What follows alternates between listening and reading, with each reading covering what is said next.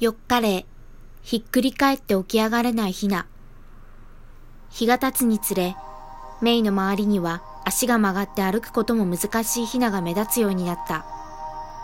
骨格以上からひっくり返ると起き上がれなくなってしまうヒナもいる。そんなヒナは一度転ぶと自力で起き上がることはできない。従業員が気がついてヒナを立ち上がらせることもあったが、またすぐに転んでひっくり返ってしまう。傾斜には数万羽のヒナがいるので、ひっくり返っていても気づいてもらえないことは珍しくない。誰も起こしてくれる人が来ず、そのまま死んでしまうこともあった。今日も昼頃になると、傾斜の気温が上がった。メイたちはじっと暑さに耐えている。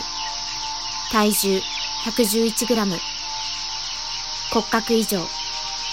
歩行や歩行困難、足のねじれ、頸骨形成不全症、脊椎滑り症などによる脚弱は、ブロイラーでは一般的な疾患です。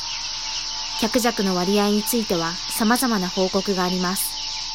一般的なブロイラー種の14%から50%が脚弱というデータや、頸骨形成不全症が24.22%で観察されたというもの、40.8%に明確な歩行異常が認められたというものなどがあります。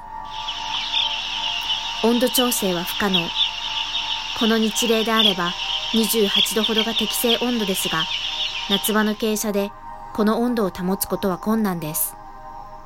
メイがいるのは窓がなく換気扇で外気を取り入れるウィンドウレス傾斜。気温の調整がしやすいと言われますが、実際には35度を超えることもあります。